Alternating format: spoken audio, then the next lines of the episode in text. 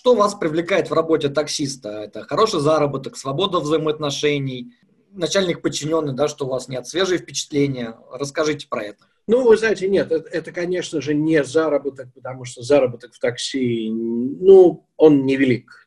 Он, он не может быть э, значимым, каким-то большим. Заработок в такси нет. А, свобода определенная, да, конечно же, это кайф. Возможность рулить, возможность управлять автомобилем, я дело очень люблю. А, безусловно, да.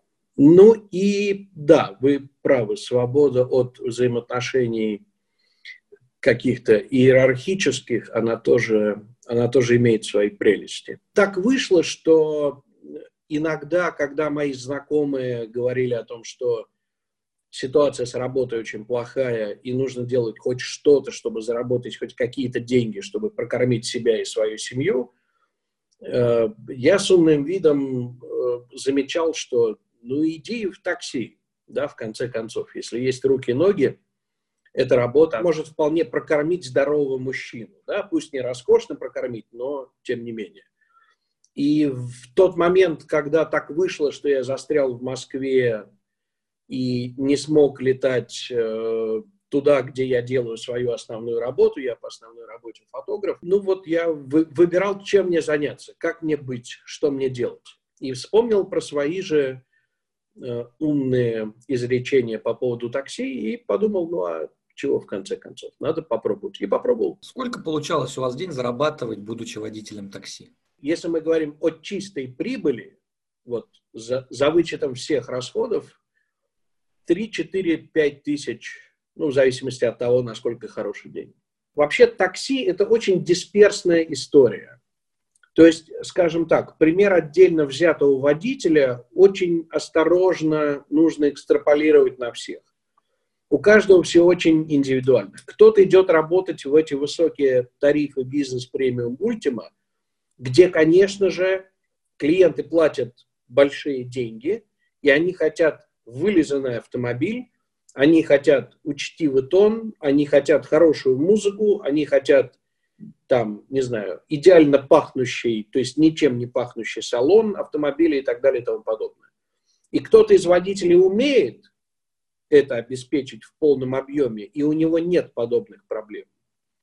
А кто-то из водителей, ну, в силу каких-то причин, в том числе непонимания, как это работает, не умеет. Поэтому Иванов придет э, в тариф и скажет, нет, это ужас, это невыносимо, это невыгодно, на меня сыпятся жалобы, мне не платят чаевые и так далее и тому подобное, а параллельно вместе с ним на такой же машине, может быть, даже на этой же машине, сменщиком будет работать другой водитель, у которого все будет пучком, который будет говорить, парень, как так, у меня вчера только чаевых было там 2-3 тысячи рублей к моему заработку, да? И то же самое то же самое происходит в каждом тарифе. То есть э, люди очень часто не понимают какие-то элементарные принципы, вот как это работает. Они привыкли, то есть если вдруг это, не дай бог, таксист с 28-летним стажем, он в нынешних условиях работать нормально не сможет. Потому что он живет теми временами, вот где была Волга 24 счетчик, и он в меховой шапке по ночам продает водку, доставая бутылки из моторного отсека. А ему заискивающим голосом говорят, командир, два счетчика поехали. Да? А он говорит, ну ладно, мол, давай. То есть есть, есть, допустим, такие люди. Есть люди, которые, в принципе, не могут быть предпринимателями. Ну, не умеют. То есть они сегодня работают в такси, не понимая, что либо они будут вести себя как предприниматели, либо делать им в этой профессии нечего. Потому что если ты хочешь получать за это зарплату в режиме какой-то синекуры, там, не бей лежачего, надо пойти устроиться шофером в какой-нибудь ГУП, и вот ты будешь целый день сидеть и, так сказать, э, вести себя так, чтобы тебя не уволили и в конце месяца заплатили зарплату. В чем проблема таксистов, абсолютного большинства? Они не понимают, как это работает сегодня и сейчас. И из-за этого у них возникают объективные трудности, у них возникают сложности. Они начинают тыкать пальцем вокруг и говорить, ты виноват, ты виноват, ты виноват. Тарифы низкие, бензин дорогой, э, там, не знаю, э, клиенты вредные, там еще что-нибудь. То есть люди начинают находить миллион причин, по которым у них что-то не получилось, не понимая очевидного. У них не получается, потому что они делают что-то неправильно. Это типичная история. Я всю дорогу езжу на комфорт плюсе. В том смысле, что машина у меня, Соната, это машина для комфорт плюса. Но когда случилась вот вся эта фигня, начали вводить пропуска, и когда э, карантин и прочее, прочее, естественно, поездки в комфорт плюсе, они пропали почти полностью. Поездки в комфорте остались, но их осталось очень мало. Основная часть их исчезла тоже. И работа вся осталась в экономе. Что делали многие таксисты? Они продолжали, включив комфорт плюс, стоять часами у обочины в ожидании заказа. Приходил один заказ раз в три часа, они его выполняли, приезжали домой, наливали стакан и говорили, проклятый Яндекс, где деньги, где заработки. И когда, скажем, я общаюсь с моими коллегами, говорил, ребята, сейчас не те времена, чтобы выдрючиваться. Сейчас нужно включать и возить эконом, ну, то есть дешевые поездки. Люди оскорблялись, они это воспринимают как оскорбление. Я не буду. Ну, хорошо.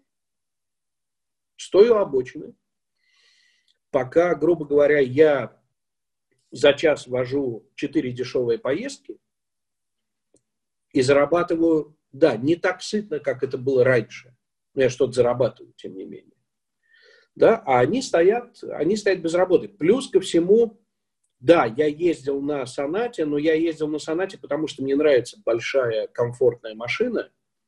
Мне нравится работать так, чтобы я совсем не уставал. Чтобы на следующий день я вышел на линию в абсолютно таком комфортном, свежем состоянии. А цены на плату за этот автомобиль в таксопарках очень здорово упали. То есть вот сейчас, сегодня аренда такого автомобиля, как Соната, она по цене равна аренде эконома Соляриса до кризиса. Ну, почти там, параметрально. Да? 1800 сейчас парк просит за Сонату, 1700 стоил Солярис до кризиса. То есть с точки зрения экономики процесса это совершенно нормально включать. Но, конечно, водители очень часто, они стараются вот придумать себе некий мир, и они очень не хотят э, поверить в то, что этот мир изменился. А мир изменился. И ну, сейчас надо, то есть каждый день нужно думать, как быть, что делать. Пропали поездки с пассажирами, возникли поездки доставки. Дико возрос спрос курьерской доставки. И водителям предложили, ребята, вы можете возить и курьерскую доставку, вы можете возить не только пассажиров, но вы можете возить покупки людей из магазинов, да, перевозить их. И опять же, многие таксисты оскорбились, сказали, мы не будем этого делать. Я не могу сказать, что мне это нравится. Мне это не нравится. Мне не нравится парковать где-то машину, идти в какой-то магазин, забирать какой-то пакет, а потом этот пакет нести людям так сказать, до двери. Да, это, я понимаю, что это не таксишная работа. Но если у меня есть возможность заработать без этой доставки, отлично, молодец. А если нет? Если люди стоят часами у обочины и по какой-то причине заказы не приходят, у них невысокий рейтинг, у них невысокий приоритет, они стоят без работы. И они эту работу не делают. Да, в видоизмененном каком-то виде, но они ее не берут, они ее не делают, они не хотят. Насколько я понимаю, вы еще до кризиса пытались бросить работу таксиста и в какое-то время консультировали Яндекс, а потом опять вернулись в такси. С чем были связаны вот ваши такие метания от одного места в другое? Я проработал в такси какое-то время, и мне предложили работу в офисе ну да, грубо, грубо говоря, консультант, человека, который э, будет рассказывать и оценивать какие-то происходящие процессы с точки зрения водителя. Потому что, скажем так, людям, которые работают в офисе, гораздо проще влезть в шкуру пассажира, потому что они являются пассажирами.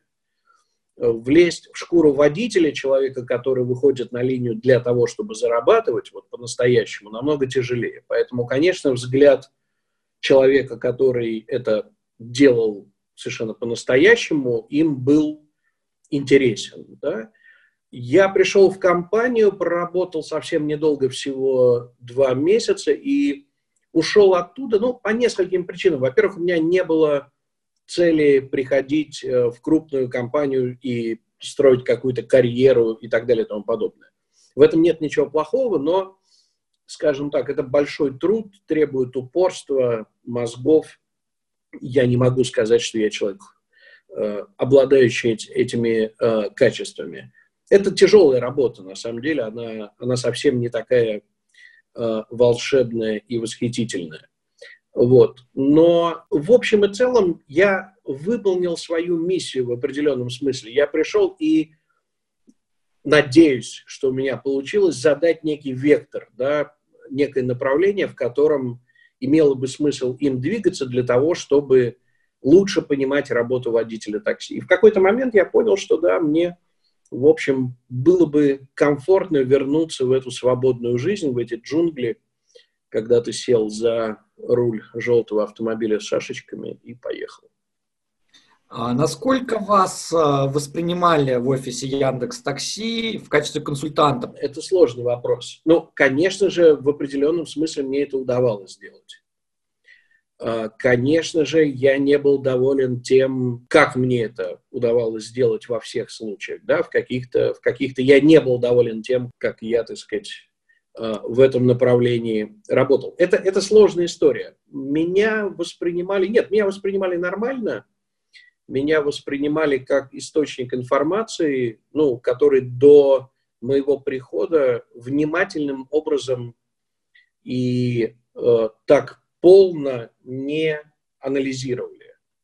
Поэтому, ну да, как, как, как источник некой информации я был, безусловно, для них ценен в определенном смысле. Легко ли заниматься малым бизнесом в нашей стране? Рассматривая, может быть, работу такси как, в принципе, небольшой малый бизнес, да? Почему нет?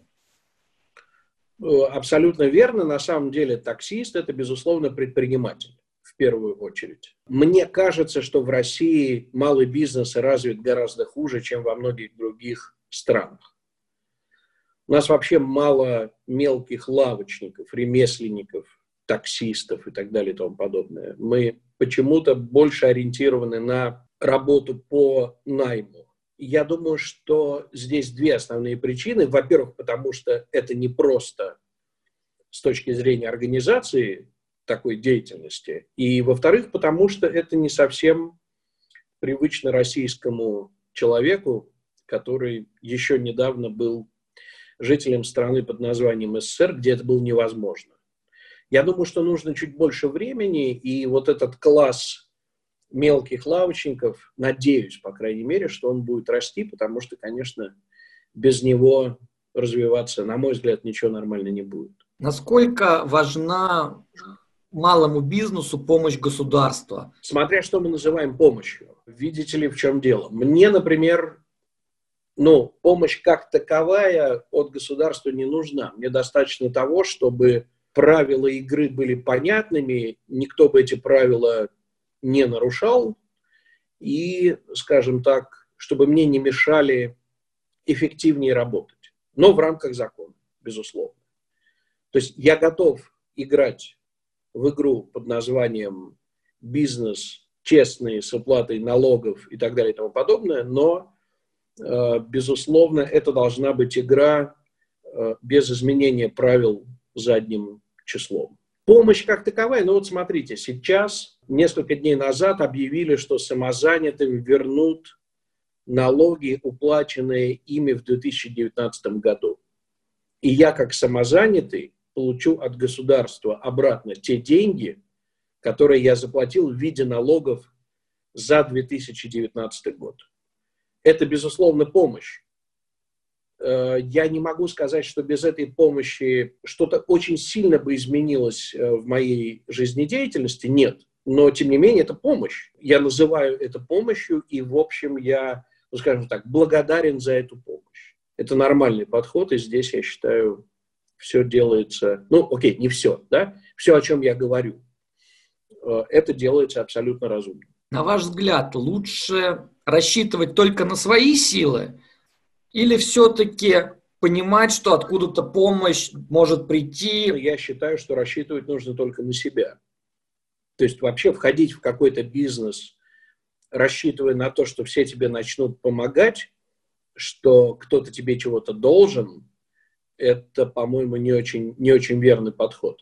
Нет, я считаю, что рассчитывать нужно только на самого себя, но если вдруг так вышло, что ты попал в тяжелую ситуацию, и рядом есть кто-то или что-то, кто готов тебе оказать посильную помощь, почему нет? Это может быть... То есть одно не исключает другого, на мой взгляд. Но заниматься какой-то деятельностью в общем и целом нужно, естественно, с ощущением того, что ты сам за себя иначе никак не может быть. Как вы переживали прошедший кризис, ну, например, 2014 года, если говорить о вашей профессиональной деятельности? Вы знаете, мне повезло. Мне повезло в том плане, что вся моя работа, все мои заработки на тот момент, они были в другой стране, в другом городе, в Стамбуле. Да, и я занимался фотографией, и там почему-то все ну, скажем так, основные беды, они не коснулись той индустрии, вот, в которой я был занят. И плюс ко всему, э, поскольку я зарабатывал в валюте, это было очень комфортно, потому что та заработанная валюта в пересчете на наши дешевеющие рубли, она давала так сказать, большее количество этих самых рублей. 2014 год, нет, он не сильно пошатнул мою работу. Он, безусловно, ее пошатнул, потому что ну, тогда пошатнулось все, Э, но, но в общем и целом мне повезло, и я не оказался в самом дурном положении, которое только было тогда. Вы легко принимаете решение о смене своей деятельности? Абсолютно. Это, наверное, мой недостаток. Но да, легко. Я, я, я легко расстаюсь с чем-то, что перестало меня интересовать, увлекать. Да, легко. Абсолютно легко. Какую цену вы за это готовы платить? Конечно, я плачу за это цену. Э, цена очень простая. Мне 44 года, у меня нет хорошей работы с хорошей зарплатой. И, ну, скажем так, будущее мое в определенном смысле достаточно туманное. Это, это и есть та самая цена. Отсутствие такого запаса прочности по жизни, да, это цена такой разгульной э, в профессиональном смысле жизни, как у меня. Я позволил себе быть э, в этом отношении безалаберным, вот. но, конечно, это имеет цену. Э, это имеет цену, это, это, это не здорово. Человеку, который разумно подходил бы к своей жизни, гораздо более разумно, чем я, он бы, безусловно, по-другому выбирал профессию, место работы и так далее и тому подобное. Нынешний кризис самый тяжелый для вас вашей профессиональной деятельности или были времена и похуже? Вы знаете, опять же, мне сейчас мне повезло. Дело в том, что индустрия такси глазами водителя, она не пострадала так сильно, как пострадали какие-то другие сферы э, хозяйствования и жизнедеятельности. Все-таки таксисты не остались без работы, они не остались без денег совсем у них стало намного меньше работы. Многие таксисты были вынуждены уйти из профессии, потому что они не могли заработать последние там, полтора месяца, к примеру. Это, безусловно, да, случилось. Но это же, это же совсем не самое худшее. Есть ряд профессий или людей, которые работают в каких-то компаниях, у которых сколлапсировало все гораздо сильнее. Поэтому в этом отношении мне опять повезло я оказался совсем не, не в том месте, где, где самые серьезные разрушения. Вы сейчас э, занимаетесь тем, что вы за баранкой? Вы водите такси? Последние несколько дней нет, я сделал перерыв, но до недавнего времени, да, да, я был за баранкой, и, собственно, все вот эти вот тяжелые дни апрельские и майские, да, я рулил. Что изменилось в ваших пассажирах в кризис? А, есть какие-то наблюдения водителя? Они стали, может быть, более замкнутыми, осторожно, раздражительные. Вы знаете, безусловно, люди стали более раздражительные, люди стали, ну, знаете, более такие наэлектризованные. То есть таких пассажиров стало больше. Это не все пассажиры, безусловно. Вообще, первое, что меня очень сильно удивило, когда я стал водить такси, это то, что нормальных, адекватных, вежливых, остроумных, интересных собеседников, их намного больше, чем я думал до этого. Я готовился к худшему. Оказалось, что абсолютное большинство пассажиров – это замечательные абсолютно люди. Ну, в формате наших взаимоотношений на 15, 20 или 30 минут. Да. Вы знаете, люди стали, чаще стали попадаться пассажиры, ну да, более, более нервозно настроенные, да, это, это есть. Какой у вас рейтинг в такси? Рейтинг, сейчас я вам скажу, 4,96. Это высокий рейтинг? Это достаточно высокий рейтинг, он иногда упирается в потолок в 5.0, иногда чуть-чуть падает там до 4.9 с чем-то, но да, это, это в целом высокий рейтинг. По вашим наблюдениям, кризис разбудил в людях худшее или лучшее? Если разбудил, ну, ну не лучшее точно. Но это же нормальная ситуация, когда люди расстроены какими-то житейскими проблемами, от них больше идет не, ну, чего-то негативного. Это, это нормальная история. Я не думаю, что кризис как-то глобально поменял природу человека. Нет. Но на бытовом, на поведенческом уровне, конечно же, люди стали чуть более раздраженными, чуть, чуть, чуть чаще, знаете, такие взаимные претензии, в том числе на ровном месте, там, где нет никакого повода э, поругаться. Это немножко выросло. Но глобально нет, я бы не сказал. То есть я не хочу сказать, что люди как-то изменились и в хорошую сторону, и в плохую. По-моему, по-моему, все то же самое. В какой момент вы поняли, что хотите написать книгу о вашей работе в такси? Вы знаете, а я до сих пор этого не понимаю. Дело все в том, что я начал, работая в такси, это была, наверное, такая защитная реакция, поскольку работа на самом деле не очень веселая и не очень, на самом деле, такая увлекательная.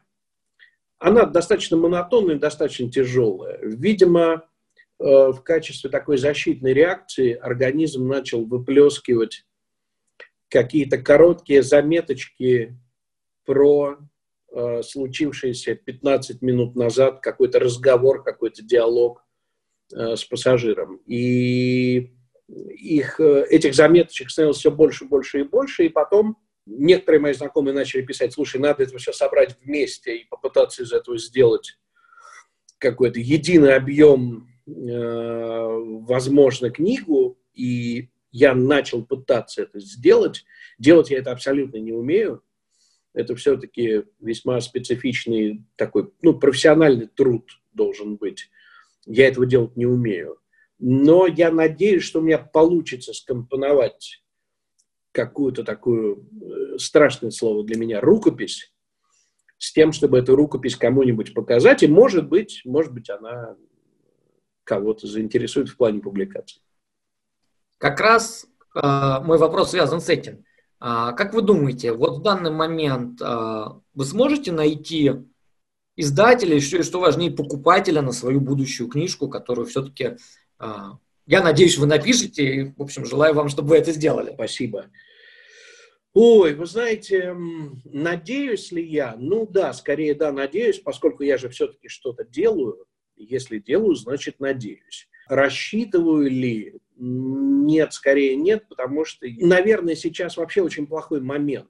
Я думаю, я этого не знаю, но предполагаю, что у издательств сейчас тоже довольно трудные времена, они надолго остались без э, своих, так сказать, покупателей, читателей, да, без розницы.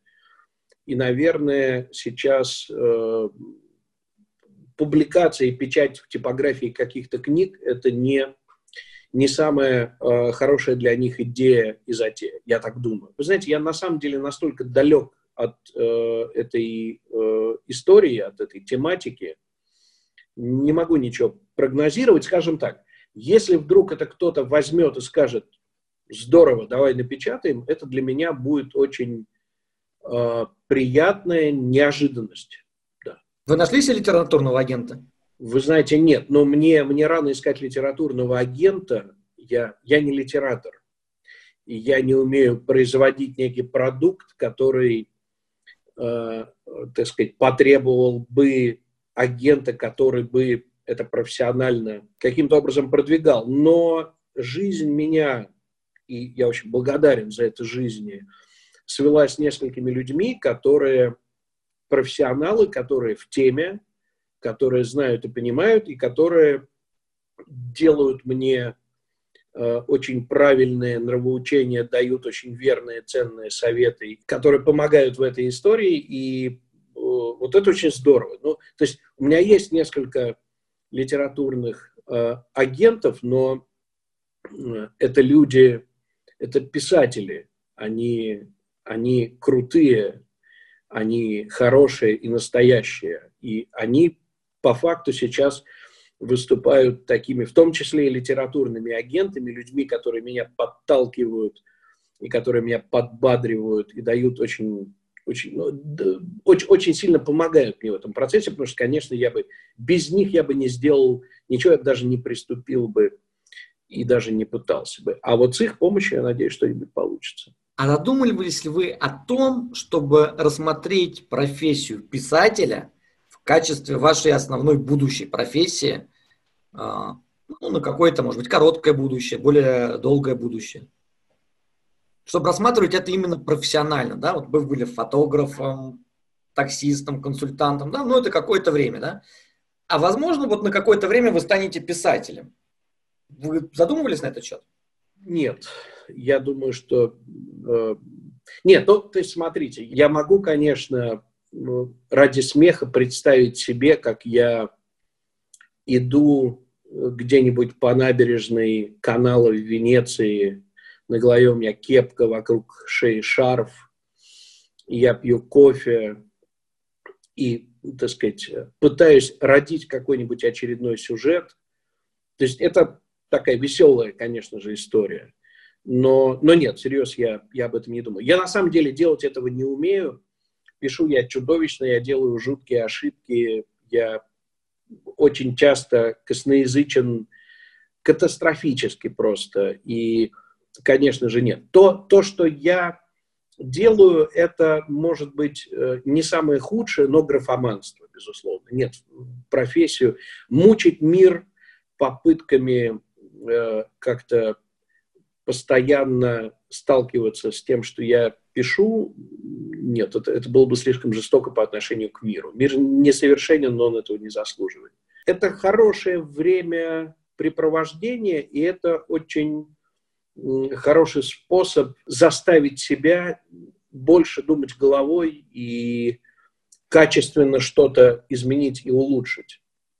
Вот то, чего не хватает, когда ты работаешь в такси, это той самой работы мозга, которые немножечко отчасти стимулируются вот этой писаниной у меня. Наверное, поэтому я этим занимаюсь в том числе. Но нет, становиться профессиональным писателем нет. Для, для этого нужно писать совершенно по-другому, на абсолютно другом уровне. Я этого не умею, к сожалению. Мне очень жаль, но не умею. А если, Никит, придет успех, и ваша книжка зайдет, да, как говорят, вот давайте предположим такую историю, что она зашла, у вас хороший контракт с издателем, а, вы издали это, и вот пошло, да, то есть книжка получила хорошую критику, ее разбирают в магазинах, на нее написали бестселлер. Вот поменяете ли вы свою точку зрения в этом случае? Это самый жуткий сценарий, о котором вы говорите. Слава богу, он почти невероятен. Но, конечно же, если это весьма-весьма-весьма посредственная средняя писанина вдруг станет популярной, и я задеру нос и скажу, вот теперь я куплю себе э, еще одну шариковую ручку и еще одну толстую тетрадь, как герой Стасик Потоцкий у Довлатова, который купил себе клинкоровую тетрадь и шариковую ручку и принялся писать. Вот это самое жуткое. Оценивать себя по, ну не знаю, по какой-то медийной шумихи. Я, я понимаю, что слава богу, мне это не грозит, но если вдруг это случится, это будет для меня тяжелым испытанием, потому что оставаться э, в трезвом уме, э, когда к тебе приходит какая-то такая медийная шумиха, наверное, это испытание, это тяжело. Но нет, нет, нет, я, я серьезно, я, я, лучше, я лучше за баранкой в такси, мне комфортнее. Когда я за баранкой в такси, я в общем и целом понимаю, что я делаю, как я делаю, и я оцениваю себя гораздо адекватнее. Когда я что-то пишу, нет, это, это, это не оно. Какой был самый интересный, забавный, страшный случай за время вашей работы в такси? Ой, вы знаете, да было много разных э, забавных, были, были страшные. Вы знаете, самое... Нет, я, я вам сейчас наврал. Страшных не было. Было несколько историй, которые начинались как довольно страшные.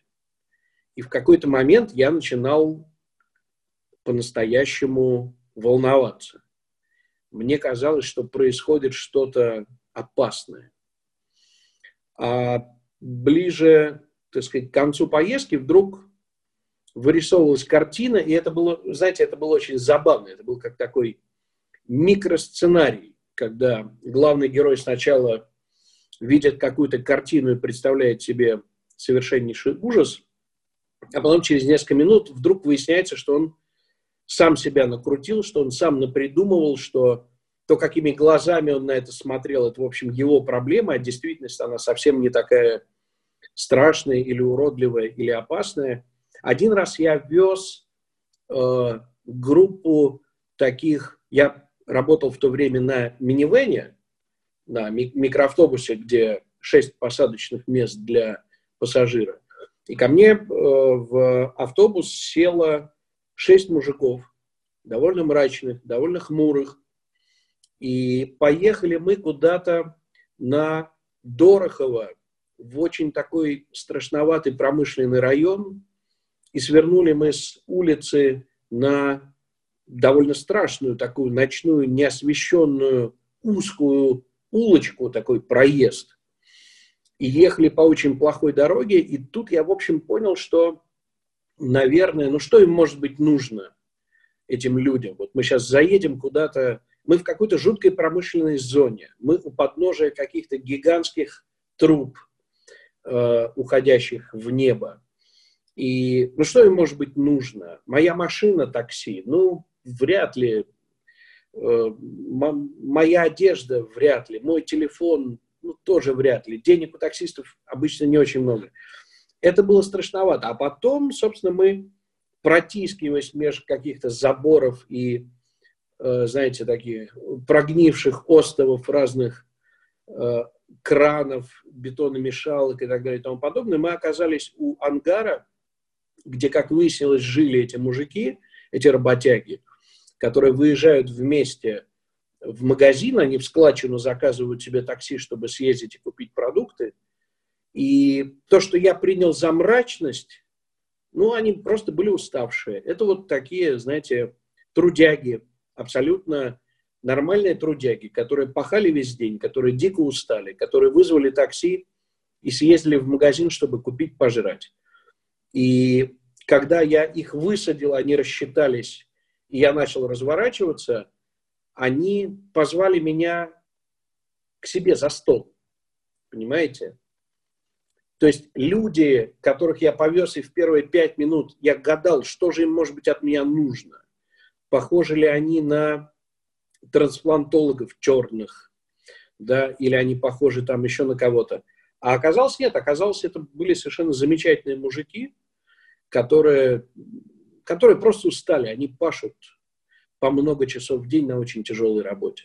Как пандемия повлияла на ваш образ жизни и то, чем вы занимаетесь повседневно? Что вы переносите тяжелее всего, а что, может быть, наоборот, стало приносить э, больше удовольствия? Больше удовольствия вряд ли. Ну, повседневно пандемия. Ну, конечно, это масса каких-то неудобств, связанных с тем, что нужно сделать пропуск, нужно следить за тем, чтобы его не аннулировали, нужно выходить на линию и проверять пропуск у пассажира, это не нравится пассажирам, иногда это не нравится мне, потому что это мне тоже абсолютно не нужно. Скажем так, работа в повышенных классах такси, она почти пропала вот на, на те полтора месяца.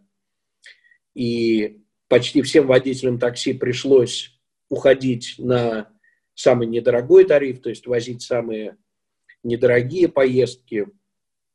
Пропали импозантные клерки, которым компании оплачивают такси для езды туда-сюда, такой не, не. И остались только, ну, скажем так, трудные, недорогие заказы. И, конечно, это тяжело. Конечно, это сильно поменяло, ну, в, в такси это поменяло довольно сильно работу.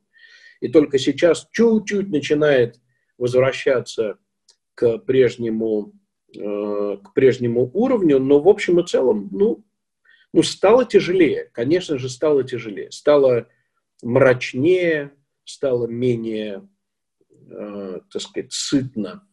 Да, ну, заработки упали, конечно.